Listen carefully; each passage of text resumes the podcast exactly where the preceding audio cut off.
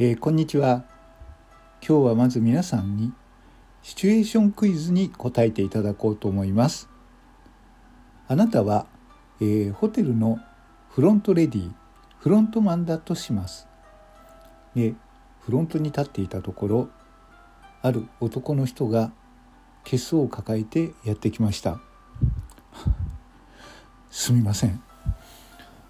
私の妻が心を病んでいまして今失踪してしまっています。で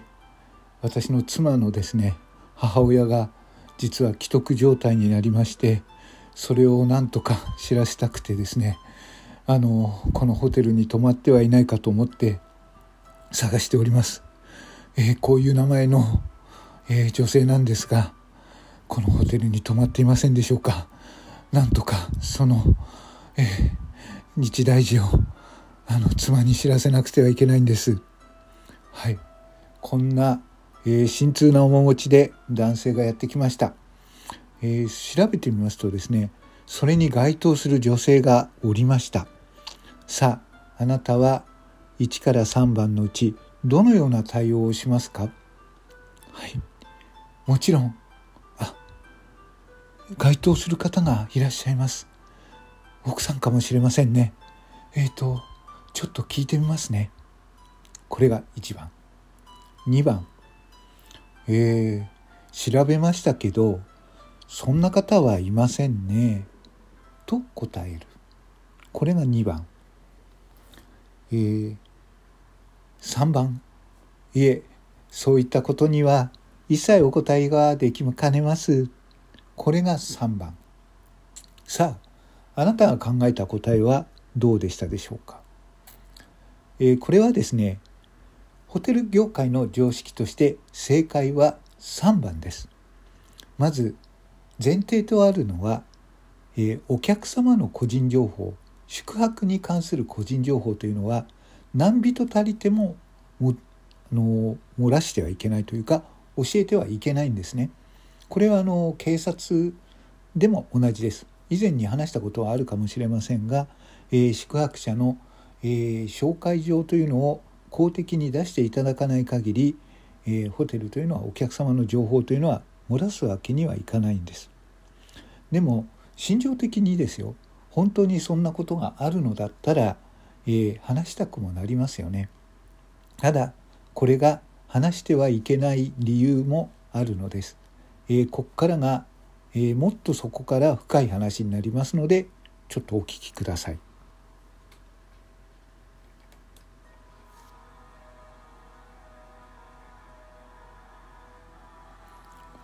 実際にですね、えー、ホテルには今のようなケースで宿泊者を訪ねてくるケースというのはたくさんあります。えー、妻が失踪してしまった妻の一大事を知らせなくてはいけないんですが、えー、ここには泊まっていないでしょうか本当にですね、えー、涙を浮かべながら、えもう尋常じゃない様子でえー、やってくる方というのはいます。それがまあ大体男性の方なんですけれどもでその方話だけ聞くともう一大事あそれは知らせなくてはいけないなと思うかと思いますがこれは絶対に知らせてはいけない理由があるんですね。その理由は、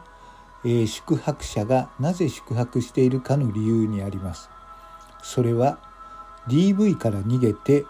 シェルターの代わりとして宿泊しているからなんですね。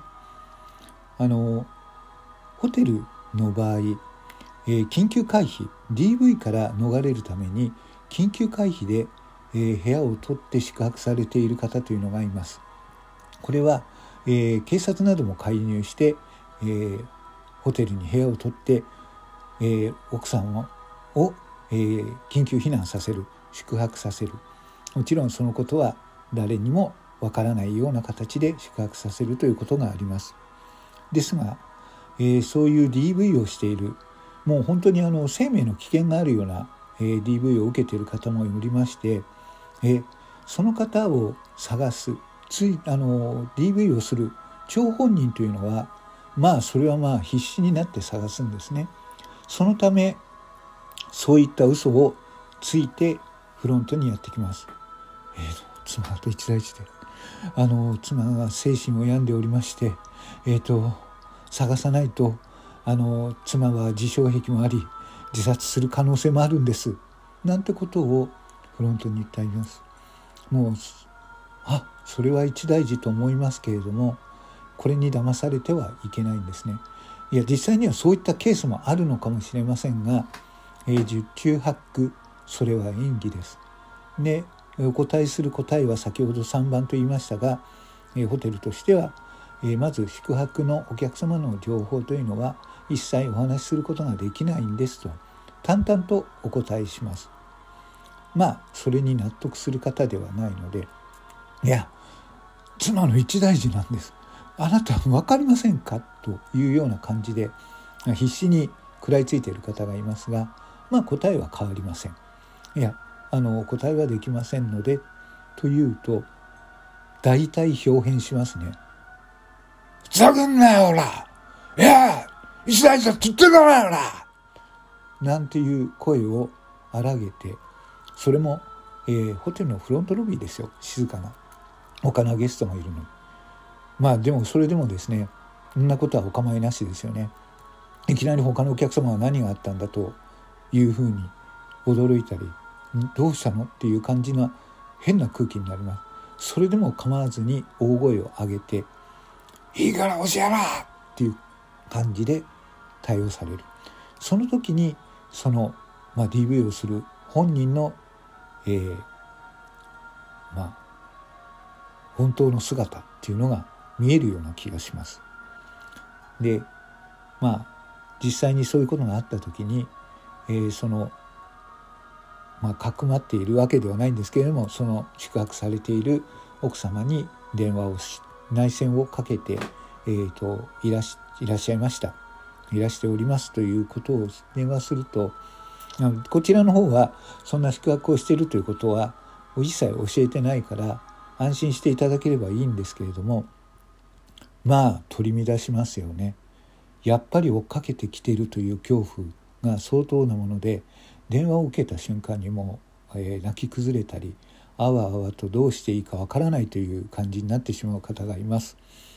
それほどに、えー、DV というのは深い恐怖と、えー、深い心の傷を与えてるんだと思います。一度はですねまあ、愛し合って、えー、結婚した仲ですから、えー、お互いにお互いのことを知って、えー、愛し合ったわけなんですけれどもあまりにも、えー、違う状況、えー、本当はですねまあ人を思いやりながら夫婦というのは、えー、構成されていると思うんですけれどももうそこには愛ではなくて自分本位な思いしかないですよね、えー、そういう場面を出くわす時に常にそう思います、えー、まあこういうふうにですね宿泊をされる時に小さい子供を抱えて、えー、女の人が来た時にまあ宿泊の時にその理由を話す方もいるんですね。えー、夫から DV を受けているので、えー、ここに泊まりに来ましたですので私を訪ねて、えー、来た人がいてもいないそのようなものはいないとお答えくださいと。でこれはゲストからの依頼なのでその時には、えー、いないと答えます。まずはゲストの依頼が唯一なので。はい、なのでそういうこともあり得るということあり得るというか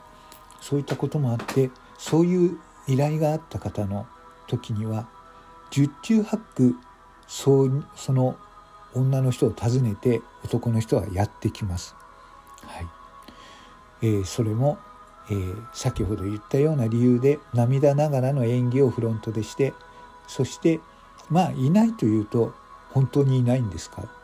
嘘だったらただじゃ済まないぞみたいなことを言いながら帰っていくのが常です。はい DV というのはそれほど深い闇があるわけですね。はい、今日はそんなお話でした。